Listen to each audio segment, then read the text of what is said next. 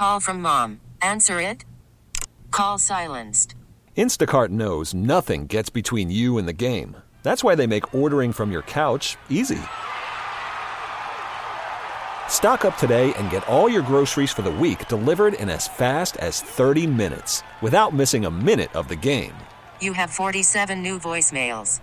Download the app to get free delivery on your first three orders while supplies last. Minimum $10 per order. Additional terms apply. Weekend sports with a difference.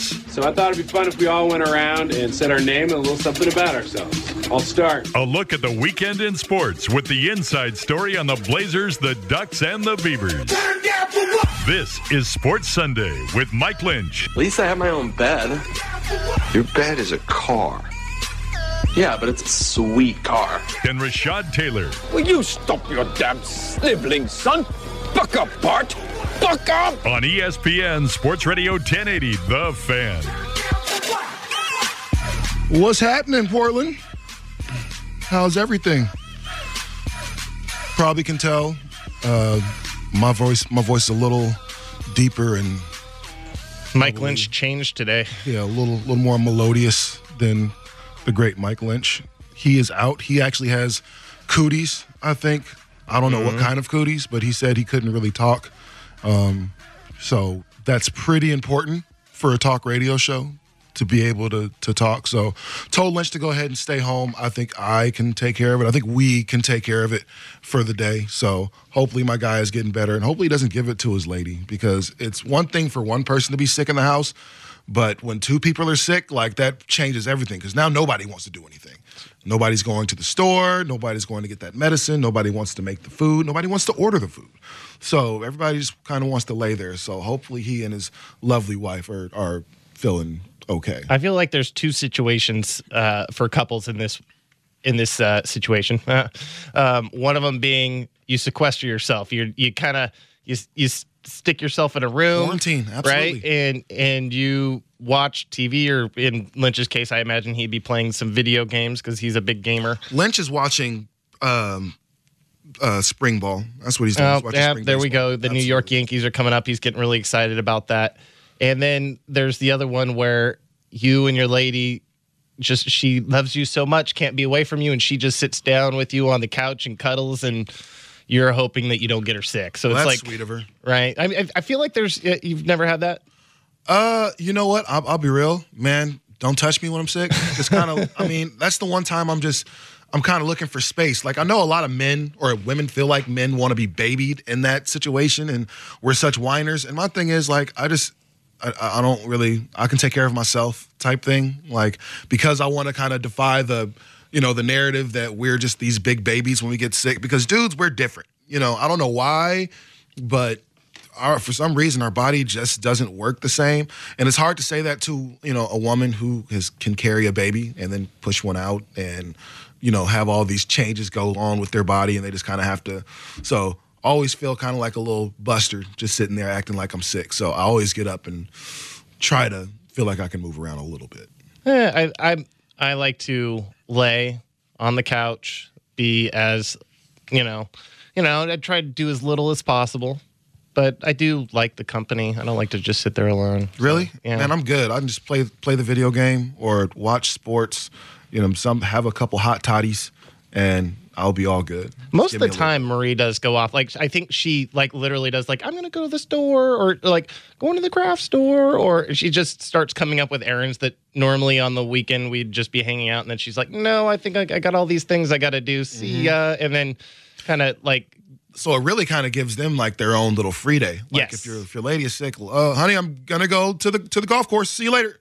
Feel better, and just kind of slam the door and, and drive off. So, you know, they'll be fine. You know, Right. and that's you know we'll we'll we'll be fine. You guys can go ahead and leave us. left you leave us alone. the crock pot. Yeah, right. So this is Sports Sunday. Thank you guys for joining in with us again. Mike Lynch is out sick. Hopefully he's feeling better a little soon. But uh, I think we got a pretty okay show. I, I want to call it. I want to call it balanced. That's what we'll go ahead and say. Today we have a, a pretty balanced show. We're going to talk a little, uh, little Blazers, Blazers got a big win last night. Actually, they're six in the row. We'll talk about what that means for this team moving forward. Um, Houston Rockets, they continue to just lay it on people. Had a big comeback win against the Boston Celtics last night. We'll talk about the Houston Rockets and really where they stand. What are they? Thirty three and one with their their big three all Yeah, together. Like they're they're almost unbeatable. Um, and maybe we'll talk about if they're going to challenge the Warriors, like realistically be able to challenge the Warriors. I think they can, but I'm sure there are a lot of people that can't that think they can't with good reason. So we're going to talk about that in the next segment. Also, we're going to talk a little draft combine. More specifically, we're going to talk Lamar Jackson and why people would want him to go to the wide receiver position. Uh, also, the Blazers now with that sixth straight win, they are currently third in the Western Conference, but are they really the third best team in the West? We'll dive into that. And also get some NFL in there as well. Kirk Cousins, where is he going to land? Also, a couple other NFL news and notes. But first, if you didn't see it last night, I think it was the the, the return of the Kings, return of the heavyweights. Last night, Deontay Wilder went against Luis King Kong Ortiz in a 10 round man slugfest. That's exactly what it was. Like, I mean, I started really watching the fight probably right around the third round. First couple rounds of any boxing match, it's just the you know you're feeling each other out. You got 12 of these things to go, so you're trying to pace yourself. Unless you really don't like each other and you really want to knock someone out. But so first couple rounds, most boxers they're feeling each other out. But by the third, they really started swinging at each other. Now, if you know anything about Deontay Wilder, which because he's a heavyweight, most people won't. You know, the heavyweight division has been Down. I want to say what's worse than down. Non-existent. Yeah, there you go. That's better. you know, it's really been non-existent since I think Lennox Lewis was the last great heavyweight. I mean, I think people will go ahead and say, um, uh, what are the the the, the, the Russian guys? Um, Vladimir Klitschko. You know, I think people would say Klitschko and Lennox Lewis were really the last of the great heavyweights. But last night, you saw two guys that were that have been unbelievable so far in their career. Coming into that fight last night for Deontay Wilder, he was 39 and 0 with 39 knockouts. So that means you get in the ring with him, you're going to be knocked out. 39 wins, 39 knockouts. Um, that's Mike Tyson esque. That's Mike Tyson. No, that's Yeah, Mike that's Tyson. Yeah, I you know, when Mike Tyson was was starting and everything, he was just knocking. There was no get to the seventh, eighth, ninth round. He was knocking you out in the first three to four rounds. You know, and that's really what you've gotten from Deontay Wilder. Now he's a dude who just swings wildly. I mean, no no pun intended to his last name. He's, he's, he's wilder than everyone else. So, but um, Ortiz coming into this fight, 28 0, 24 knockouts. So again, one of those things you get in the ring with him, more than likely you're being knocked out. So it was an awesome fight that Deontay Wilder ended up winning uh, with, I think, two minutes and like twenty something seconds left in the tenth round, and just now both of them knocked each other down. You know, only the second time at that point that each of them had been knocked down in their careers. But it was an awesome fight, and my question is, does this start legitimizing boxing again? Because now you're looking at not just it's boxing's been carried by the little guys, by the the the the, the feather featherweights and the middleweights and you know light middle. You know Yeah. they've been carried by those these smaller guys. Been carried by Pacquiao and Mayweather for the last, you know, ten Yeah. years basically. Yeah, and then you even got other names in there. You know, Triple G has become you know a mm-hmm. huge name. No, Triple G's really good Triple too. G's the guy, Yeah. you know, right now. And, and then you have other guys like, and I don't think he's any good, but Adrien Broner was able to make a name for himself, you know, in, in the boxing ring before he just started losing every fight that he had. But for a long time, boxing was, you know, the, the, the smaller guys kind of carried it on their backs. Heavyweights really kind of built the sport, but then just took a major dive after losing guys like Lennox Lewis and Tyson and um, Holyfield, you know, so there hasn't been that guy. I think they may have found their guy in Deontay Wilder. Now Wilder's 32, so he's been around for a while. He's had 40 fights at this point, and he's undefeated. But it, I think I'm not saying it's time to start comparing him to like a Floyd Mayweather or anything like that because I don't think that's the case. And unlike Mayweather, like I don't know any of the guys that he's knocked out. Like, uh, yeah, who watches heavyweight boxing? Yeah. nobody really. But I think with that fight last night, it might have brought some more eyes to the sport. It the, boxing reminds me of the Portland Trailblazers. It seems every time you take a, a step forward, you'll find a way to take a step or two back. Um, we we think about that, um, the Battle of Brisbane how much controversy surrounded that, how great of a fight that was, and then to end it the way they did. on that sour, sour, terrible call or Just- uh, judgment. I mean, I'm not a boxing genius by any means, but when you go out and you see basically the entire world cry out, go, how did how did that happen?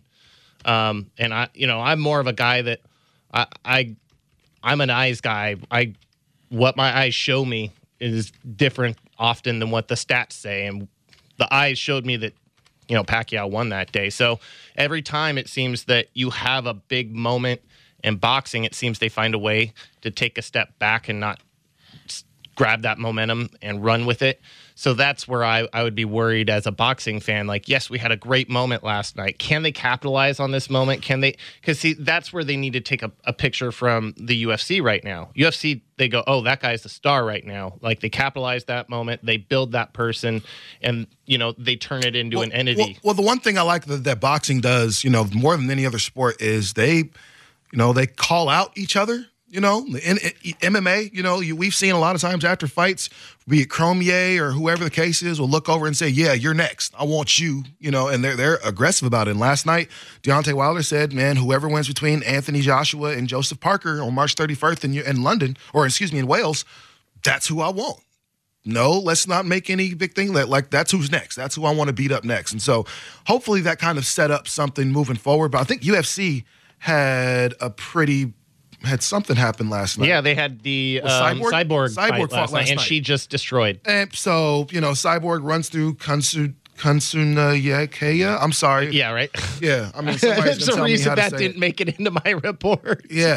So, but Cyborg is somebody who just man or woman, like MMA is about the name, you know, more than anything, which is why Ronda Rousey had such a a, a, a, a prosperous career in MMA. Like her her name once she got big, it was that's who it was. Then it was Holly Holm, and now right now it's it's Cyborg who's just running through people in, in MMA. And I'm is there anybody that's going to catch her? Like At, at some point, because that's what we said about Ronda Rousey. And it, it, like, the- Fighting is one of those sports that once you take it on the chin, you're never really the same. Once Tyson got knocked out by uh was it Buster Douglas, he was just never ever the same. He can beat up, you know, Peter McNeeley, but well, yeah. isn't there a point where you start feeling invincible? Especially when you think about Ronda Rousey, you think about the UFC, the women's division. Um, eh, there's a reason she dominated. Like she was so far and beyond the talent of everybody else that was fighting, and then eventually you start seeing Holly Holm, upstart. You know, all these all these ladies start like she didn't even have 10 fights on her uh, you know on her resume when she when she fought Ronda Rousey you know these they're they're all really young in their career and so now you're starting to see that infusion of talent kind of like I mean you want to liken it to something like golf where it was just Tiger Woods for so long and now you see all these guys Rory McIlroy and th- it's just it, there's a lot of guys to compete with now. That's kind of the women's division of the UFC. It was Ronda Rousey. Then Ronda Rousey probably saw, oh, it's not just me anymore. Movies and uh, WWF looks a lot better to my pocketbook now. man, that's what she thinks until she got to do that joint every night. you know, Right. so she'll be fine for now. All right. Well, coming up next, the Blazers win six straight. Are they finally on the right path? We'll talk about that next, right here on Sports Sunday, 1080 The Fan.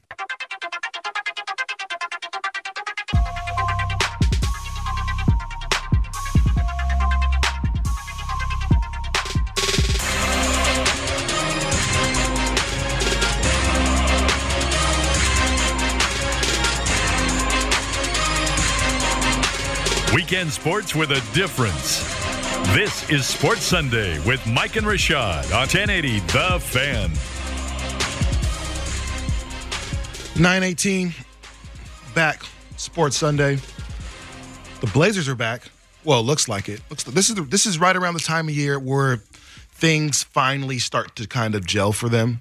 I'm not saying things are gelling for them. I'm, I'm gonna knock on one of these fake pieces of wood in here uh, because i don't want to jinx them at all currently the blazers are playing very well on a six game win streak the most the latest win coming uh, last night against the Oklahoma City Thunder, a team who actually was won three games straight coming into this game.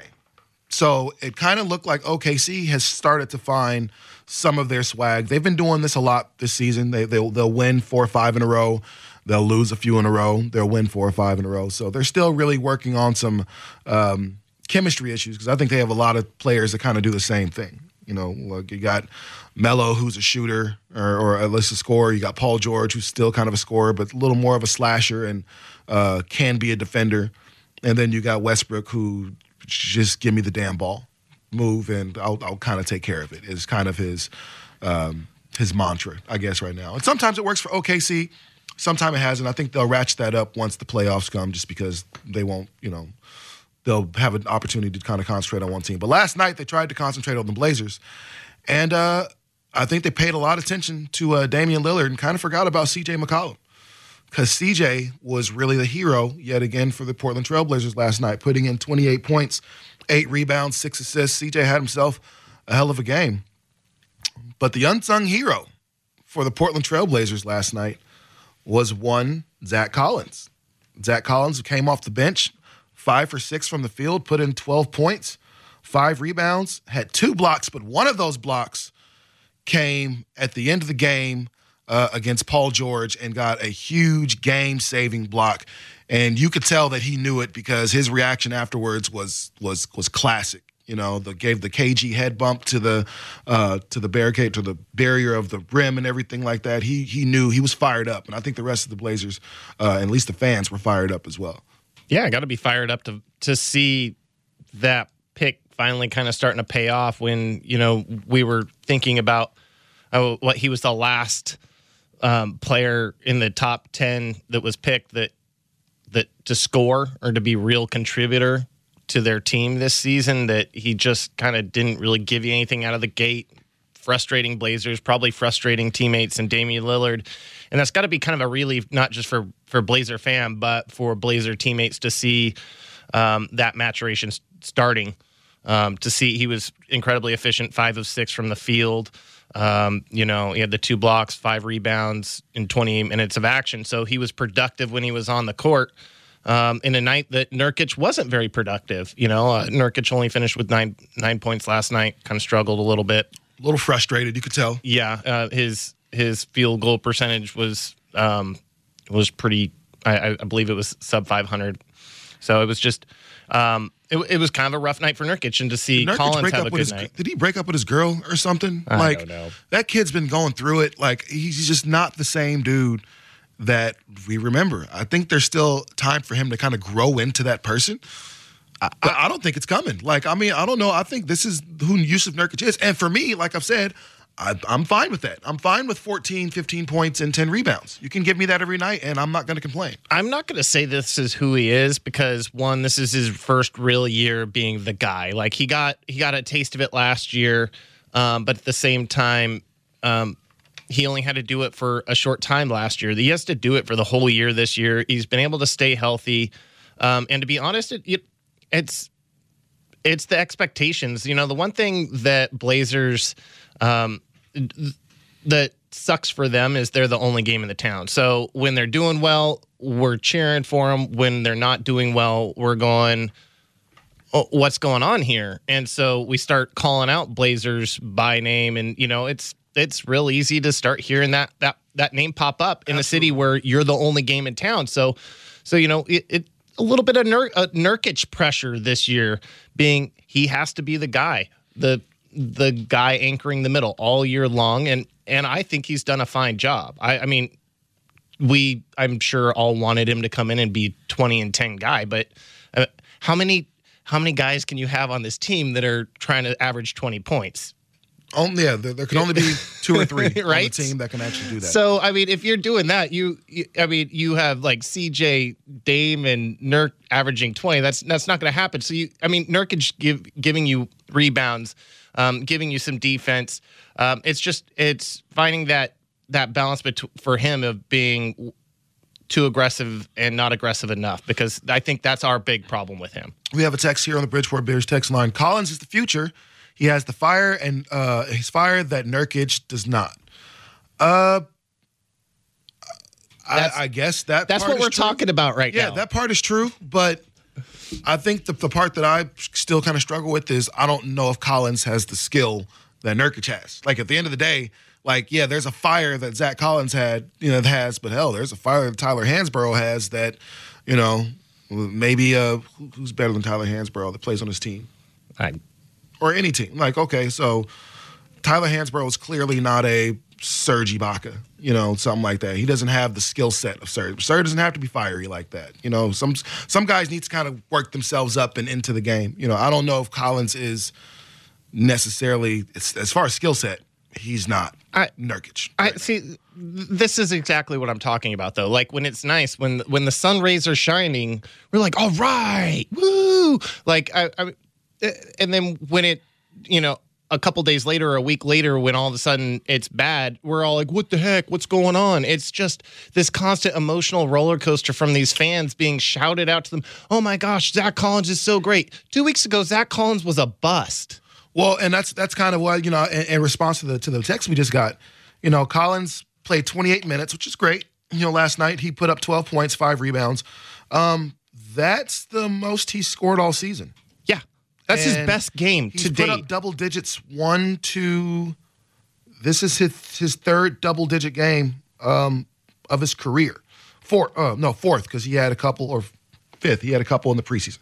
So, So those don't count. Those don't count. So this is his third double digit scoring game of the year. So I would advise people to yes relish the win because last night he came through in a major way for the Blazers for that six straight win. Without Zach Collins making that block, they probably lose that game. And It- that's and and that's fair to say. You know, I- so that's giving you what you need out of him. The, the, like I said, the a night where Nurk isn't stepping up the way that we we're hoping he would, Zach Collins can be there. You know, it's the same thing. They were focusing on Dame. What we had another guard that can come out and hurt him the way Dame can and CJ. So as if you have a couple guys in the front court that can do that, like you don't need to rely on on Alex Collins to be the guy every day. You don't need to rely on Nurkic to be the guy every day because they both have that ability. Mm-hmm. That and I think you're I think you're still waiting for Collins to take that turn. And he's a rookie. And you knew he was going to be a project when you drafted him. So I, I still want people to be as patient as they can with him because this is a project. Like they knew it when, you know, he they went and got him from Gonzaga over some guys that were like, man, really? Like I still want the kid from North Carolina. Like if I'm as just selfish Blazer fan, yeah, I thought that kid would have been good. And let's be real, there's been flashes from guys like Meyers Leonard where all of a sudden we've been like, look at Leonard, he's finally taking that step. And And it's important to remember these dudes play in the NBA. Yeah. So all of them are really good at basketball. So some of them are definitely going to have a night here and there to where it wasn't there a night where Troy Hudson scored like 51 or something like that? You know, I remember Mookie Blaylock going off for like 47 in a game. Like it happens, you know, more often than not. So uh, get to a couple messages here on the text line. Um, I'm big enough to say I've trashed Olshey and Collins nonstop. Uh, at the very least, Zach looks good, and not making a trade seems good for now. I, I definitely think you don't want to make a trade now. Like, let this team gel, let this team figure out what they're doing. Like, I think that's kind of been the Blazers' issue. The minute you have the team that's together, something stupid happens, be it injury or trade, and you have to blow it all up and start over again. Try not to do that. Try to keep this nucleus together as long as you can and see where it goes. Like currently, they sit third in the Western Conference. Now, there's 20 games left to go. So, again, that's that's not saying much right now because a lot can still happen between now and the middle of April. But at this point, I, th- I think you're in an okay spot. You know, you're just your record doesn't say you're the third best in the West, but currently seated, currently right now, it says you're the third best. So that's something to kind of hang your hat on, at least for a few hours. currently it says they're they're the third best in the NBA, technically. I mean, if you want to get down to it, right? They sh- they have a better record than oh, maybe maybe not uh, Boston.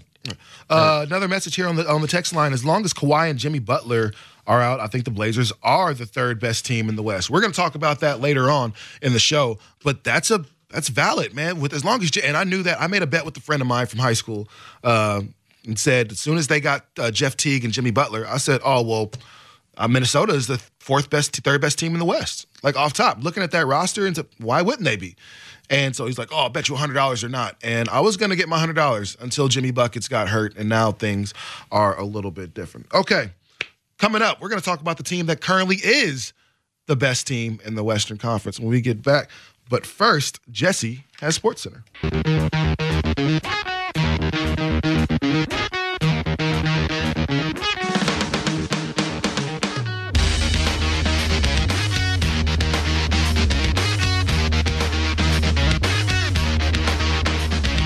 Weekends were made sports. This is Sports Sunday with Mike and Rashad on 1080 The Fan. 933, right here on the fan. Uh, we're talking about the best in the West. Um, typically, we'd be talking about the Golden State Warriors. I think for a lot of people, that is still the best in the West. It would be really hard to argue with that. No, their record says one thing, but their roster says another.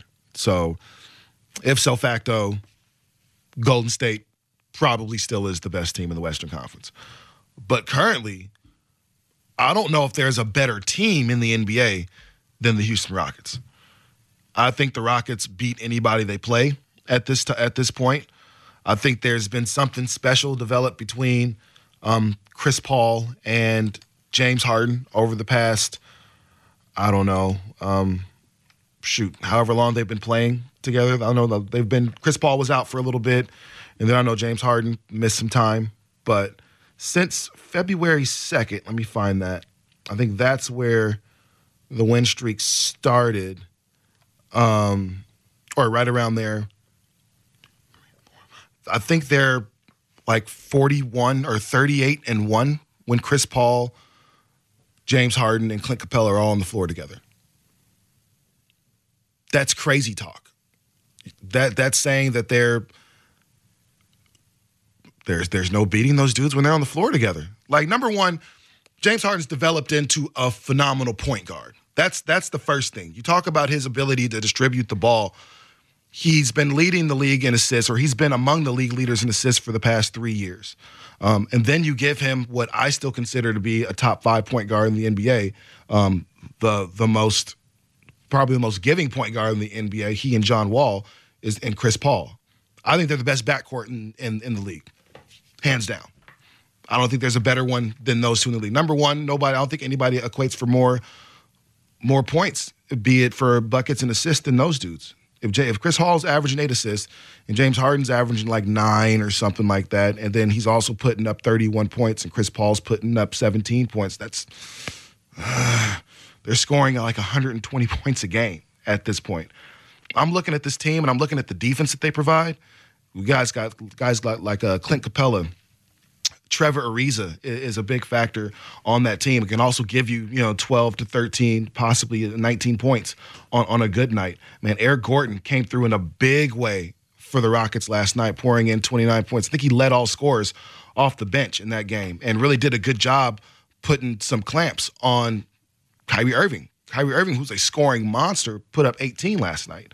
You know, the, the Rockets did a good job of holding Al Horford to 10 points. You know, so offensively they've they've been the Houston Rockets that we're used to seeing.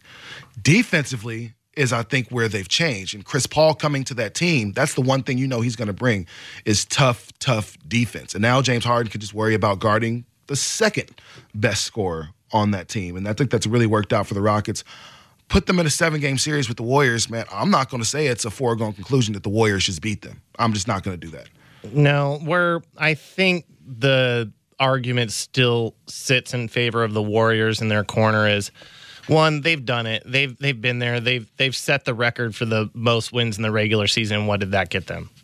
A trip to the NBA Finals. Mm, It Kyrie buckets in their face. It didn't get a title, but it got them. Uh, got him a trip to the finals. Got 'em close. So, so I mean, the, you know, you think about that. It's and that was a t- this team basically without Kevin Durant, and they now have had a year and two, well, three quarters of a season um, integrating Kevin Durant into that system. And one thing that they have the luxury of of knowing is that they don't need to win all of those games. Is that they don't need to expend the energy every night, and they kind of have that philosophy of a, a of a LeBron James, right? Of I don't need the number one seed in the East in order to get to the finals. Yeah, And- that's. I mean, and I think we all know, like you're you're saying, like a lot of people have Boston pegged to take it all in the Eastern Conference. Eh, no, I, I still like it, it but that's once again I, I have my reasons, but you know I, I'm I'm not going to be surprised if if Cleveland gets there just because King James does what he does every postseason. He's you know he's the Tom Brady of of the NBA. He just he gets in the postseason and, and magic just continues to happen every night he steps on that court. So, Um, so let me ask you this: Do you think the uh, like we're talking about Boston? Uh, if you're giving Boston a chance to beat Cleveland, because I think Cleveland's going back to the finals, man, do you give the Houston Rockets a, chance to beat the Warriors? Absolutely, and, and when you throw uh, the number thirty-three and one, I, I mean that's hard to ignore. Um, but one one other thing that I think goes in the favor of the Warriors is Kevin Durant. Who, who on outside the fact that you have what's arguably considered to be the best player, or the, at least the very least the second best player in the NBA on your team, along with Steph Curry, you have multiple N- NBA MVPs on that team, right? Um, you forget about Klay Thompson. You forget about these guys because they're just so jam packed. But what I look at when I see Houston, I, I look at a guy in Mike D'Antoni who has had teams I don't know how many times in the past that have looked amazing in the regular season. Now, granted, they haven't defensively looked amazing in the regular season, but they've blown the doors off of every team that they faced in the regular season, get in the postseason, and the lack of success that he's had. I don't, I don't has he? He's never made it to the NBA Finals, right? Never made it to the NBA Finals, got to the conference finals, but had to play Popovich and Tim Duncan. He, yeah, but he's had Hall of Famers in his corner as well. It's just he's never been able to make it there. You think about um, as as great as Chris Paul has been his career, um, one of the best dual threat players, Never defensively, offensively. He he's he's on point both ways.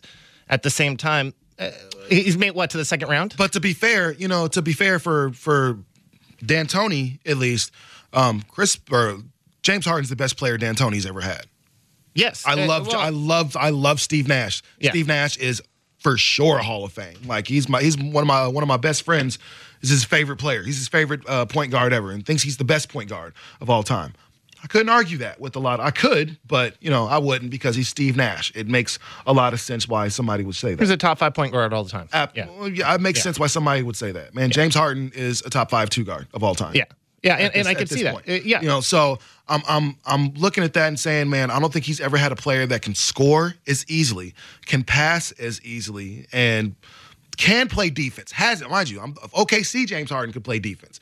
This one hasn't had to because he's had to do all the scoring. Now you're kind of seeing a little more of a defensive effort for him because I don't have to work as hard trying to guard, stay in front of Steph Curry, or stay in front of a Chris Paul, or stay in front of Damian Lillard. You have no chance. You just have no. Nobody has a chance guarding those two or trying to guard those. I just feel like we said the same thing when it was Amar'e Stoudemire, Steve Nash, Sean Merriman with his little team was great. when he was the X Factor. Remember that? Yeah, the team and was then great. He, and then as, as soon as Merriman was gone, he was he was a footnote. Marion. Marion, Marion, yeah, sorry. Sean Merriman was the other one. Yeah, Shawn Marion. Um, he uh, he wa- he was a footnote when he left uh, Mike D'Antoni in Phoenix. It, it, the same thing with Stoudemire, although Stoudemire left and he had that eye problem and He had you know the knee problem in the back. Yeah. you know, but at the same time, we forget how good Amar'e Stoudemire was, how how good Steve Nash was, and he still they weren't able to do it. And that's what I think about every player on this team. Who on this team has been able to do it? Like Trevor Ariza. that's that's not enough. I mean, Trevor Ariza made a couple great plays, two big defensive plays to put the Lakers in position to go to the finals. Like, I mean, without Trevor Ariza, Carmelo Anthony and um, That's uh, nice. Chauncey Billups were on their way back to the finals. So He's not the leader of the team. You need Well, you need again, and again, I'm looking at the, the Rockets teams that James Harden has played on. He played one full year without Dwight Howard. And then Dwight came back and wanted the ball and couldn't make his own move. Um, they the, the the year that Dame made the the three point shot in, in Game Six to uh, to seal it all, you know. So they just haven't they've they've kind of fallen off of those opportunities. Like they got to the Western Conference Finals, that was, and then James Harden dribbled it off his off his leg, I think, or something like that. Was it Game Seven against? and, and against see once again, these are moments that you don't see with the Golden State Warriors. No, you you, And- you and definitely don't. But I think the Warriors. I, but I think the difference has been because up until now, man, James Harden hasn't had a team to com- combat what the Warriors have had. Now you have a team that can shoot. Now you have a team that can drive. Now you Yeah. have, and then you add a guy like Joe Johnson. We haven't even mentioned Joe Johnson. Joe Johnson is just going to spot up and hit whatever shot that he's a professional shot maker. That's what Joe Johnson does. He's not going to give you nothing else except buckets. And that now you add that dude onto that team, a team that loves to spread the ball around, spread the ball around, stop and pop. I, I, I mean, I'm. I don't I think it's going to be. I think the Warriors are going to win. I'll say that, but I don't think that's going to be traditionally what we're used to seeing as far as the Warriors winning in six and just kind of moving them out the way. Well, you think about what it was last year with the Spurs before you know injuries. Like they it, um, Kawhi Leonard went down in that series, right? And, and it looked like the Spurs were going to win after game one. Like, oh, oh, oh, this this is not good for the Warriors. Kawhi Leonard goes down. Totally different story. But the I guess the magic has been in the corner of the Warriors. They don't have the dribble off their legs. They don't have those moments where they they haven't succeeded. All they know is they've been to the finals what four straight years now. This will be four. Eh, I mean, eh, I I just don't. Whereas there's nobody really other than you, but Trevor Ariza that's been there, and Trevor Ariza is a nice little ancillary piece, but Well, Harden's not the, the guy. finals. You know, He's been to the finals. you know, he's been in the finals before, so and he was a big part, a big reason that team actually went to the finals. So, I mean, I think there's an opportunity. I think we both agree that Golden State is going to win, but um, man, it, would it shock me at all if Houston came in there, punched him in the mouth, and won in six or seven? Not even a little bit. Not No, even a and, little. and I think that's one of the if if they can be, and I think the one thing that that you can say of the Warriors is it's that classic um, finesse versus the the guy that's going to come and punch you in the in the mouth, Yeah. right? Like the the person that's that's uh, using the rapier sword versus the person using the broadsword. Somebody's just going to come over and smash you with their sword, and the other person's going to elegantly like take you apart. And if if the Warriors run into a team that's just going to smash them, knock them, knock them down, it they go to the boxing term. They're just going to knock them down the way they're not used to. That's that's the way that you you get the Warriors. And so if they come out uh, against Houston, if if that actually ends up happening, we're still that's not a foregone conclusion. But if that happens, the Houston and Warriors meet in let's say the Western Conference Finals, and Houston can knock them down the game one, game two. That's the recipe. You got to get one of those games though. Absolutely. All right, coming up. NFL Draft Combine is here. Not sure if you've been watching it. I haven't. But uh, one thing I have been watching is Lamar Jackson. Is he really a quarterback? We'll talk about that next, right here. Sports Sunday on the fan.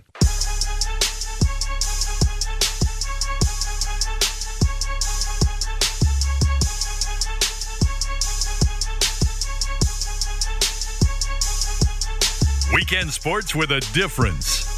This is Sports Sunday with Mike and Rashad on 1080 The Fan.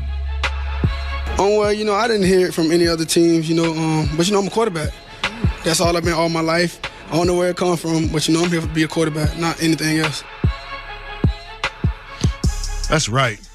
I heard that, Lamar Jackson. Dang straight. And so we're talking about the draft combine, more specifically, that young man who just you, you just heard that soundbite from. That is former Louisville quarterback Lamar Jackson, former Heisman winner, former almost two-time Heisman winner. Probably should have won it twice, but I don't think we want to throw salt on Archie Griffin's name like that by having another two-time Heisman winner because there's been a couple that a few guys that have been worthy of winning it twice. Mariota probably should have won it three times Right. but you know i digress that's just you know that's just me um we got a couple texts here on the uh text line bridgeport beers text line uh vegas odds on portland are trash uh like the clips and nuggets as much as uh, as much as Portland, no believers in Nevada. I actually looked at those. I know we're to talk about Lamar Jackson, but actually, I actually looked at the odds uh, to go to the NBA to win the NBA Finals. Um, the Portland Trailblazers are 125 to one to win the Western Conference. This is the part that was more surprising.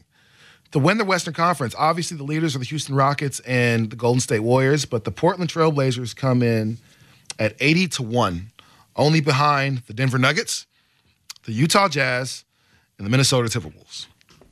So this is what they think of you, Portland. Just saying. That's a great forty dollar bet. I mean, I'll take it. I'll definitely take it. So, um, okay, back to Lamar Jackson. For whatever reason, and I'm not sure who put this in the in the Twitter sphere, but whomever said Lamar Jackson should go to uh, college or go to the NFL and become a quarterback, you're taking crazy pills. That's just what what I'm going to say. Like I'm looking at a kid who stands what six foot four. Um, he he can he he his his throw his throwing the ball didn't go as well yesterday for him. I'll give you that. But then you know you'll hear a lot of people come out and say, well, he's a gamer. You know, he's he's somebody that kind of you know plays when, when the game comes, he knows what to do. And I think really with the right coaching and stuff, he'll be able to be fine. Now, if he goes somewhere like the Browns, which that means he'll have to get picked first overall, I don't think that's going to happen. No. Currently, he's slated to go 27th. In all the mock drafts I've seen, uh, if he does go in the first round, it's typically to the New Orleans Saints. I think that would be a great pickup for the Saints. Number one, it would give you a face of your franchise after you lose the great Drew Brees, who we all know that day is right around the corner. If it's not this year, then it'll definitely be next year. But we know Drew Brees is about done in the NFL. You go to the Saints, and this is just presumably who, if he does go in the first round, who has been pegged to take to uh, to pick him up. You get arguably the best coach in the NFC in Sean Payton. Um, you get a defense who really stepped it up this past season and showed that man, this is not just an offensive show. We know what we're doing here. And then you get a couple of stud players uh, and from the running back position to be able to hand the ball off to, and a couple of really good receivers to play with in the in the future. I think New Orleans would be an awesome spot, an awesome, awesome landing spot for Lamar Jackson because number one, he would get a chance to learn behind an all-time great quarterback, not a good quarterback, not a competent quarterback, not a game manager, an all-time great quarterback in Drew Brees can show this young man how to play. Now, that's glass half full. That's where you end up. Let's say you do end up somewhere like, I don't know, who's a, who's a mess right now? Um, Indianapolis.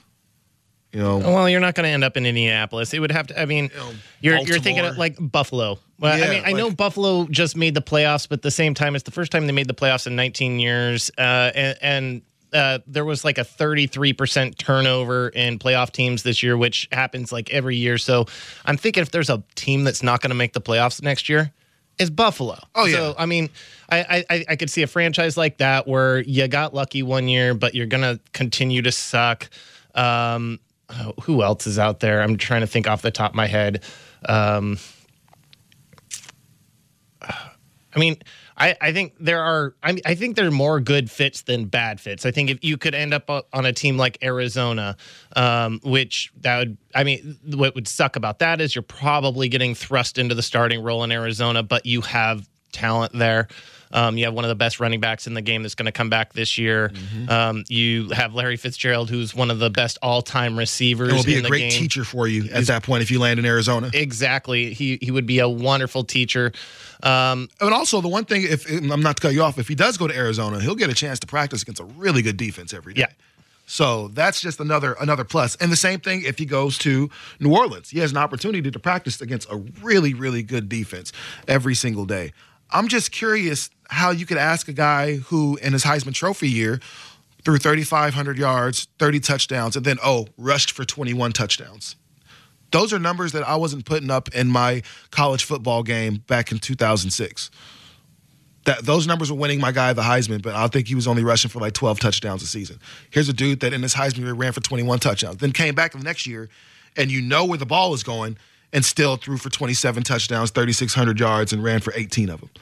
like I mean, I, I'm I'm trying to understand why you would take the why you from everything you've seen, you would take this guy and make him a wideout. What what has he shown you that says he's going to be a great wide receiver? well, first of all, the person that started this whole story is uh, the ex GM of the Colts and Bill Polian, which I mean, the Colts have been ran so well, um, it, basically since Manning left, um, and that is 100% sarcasm because the only reason they've had any success is because of Andrew Luck, who they let get beaten to an absolute pulp. But uh, uh, this it, it's a really interesting story because you know you came in and you said you don't you don't see people asking Brady Quinn to play another position, and that's I mean you don't see Brady Quinn being asked to play another position because he's not um he's not physically gifted enough to play another position. However, what I kind of told you is is what I find upsetting is is you find a guy like Tim Tebow who everybody said wasn't a quarterback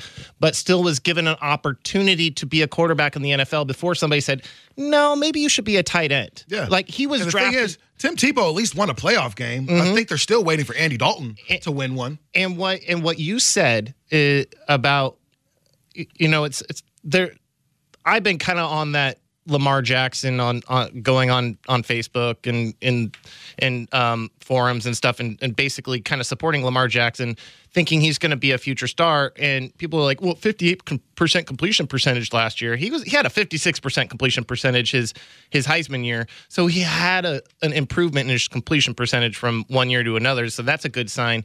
Um, fifty eight is is a warning because typically you don't get a huge jump of completion percentages when you go from college to the NFL. That's just one of those things that the future has kind of shown that you don't. But what he has shown me, and, and I'm more of an eyes guy than a stats guy.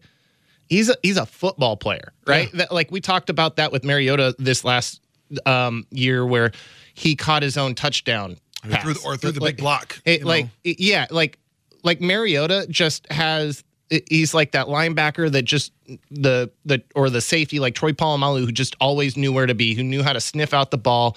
He just he's a football player, and that's what I see when I see Lamar Jackson. Maybe he's not the most polished quarterback, but I see a guy that that games that wins, You and know- I agree. You know if who else wasn't a coach, you should be able. You know to. who else wasn't a polished quarterback? I mean, Russell Wilson. Correct. That's why he went in the third round. Nobody knew that he would be the guy that he is. Put him with some great coaching, and look what can happen. We got some text here on, the, on the Bridgeport Bears text line. Uh, Lamar to Buffalo? No, I agree with that person. Please don't go to Buffalo. It will, will ruin your career. Yep. Uh, I can see Washington taking him. I could see Washington taking Yep. a chance on him as well. I mean, you, they took a chance on a guy like RG three, worked out for him his, their, his rookie year. RG three then decided I want to play. I want to be a pocket passer, and then from there the wheels just kind of fell off. I could definitely see that. Um, somebody kind of tongue in cheek said, "How about New England?" Ha, ha, ha. That, that sounds works. funny. That sounds funny. But could you imagine giving Bill Belichick that guy? I mean, You'd uh, imagine the, the, the offense that Bill Belichick would be able to run if he had a quarterback that can move as well. Josh McDaniels was the guy that drafted Tim Tebow, and he is apparently the heir apparent to the New England franchise. But what happened with Josh McDaniels and Tim Tebow?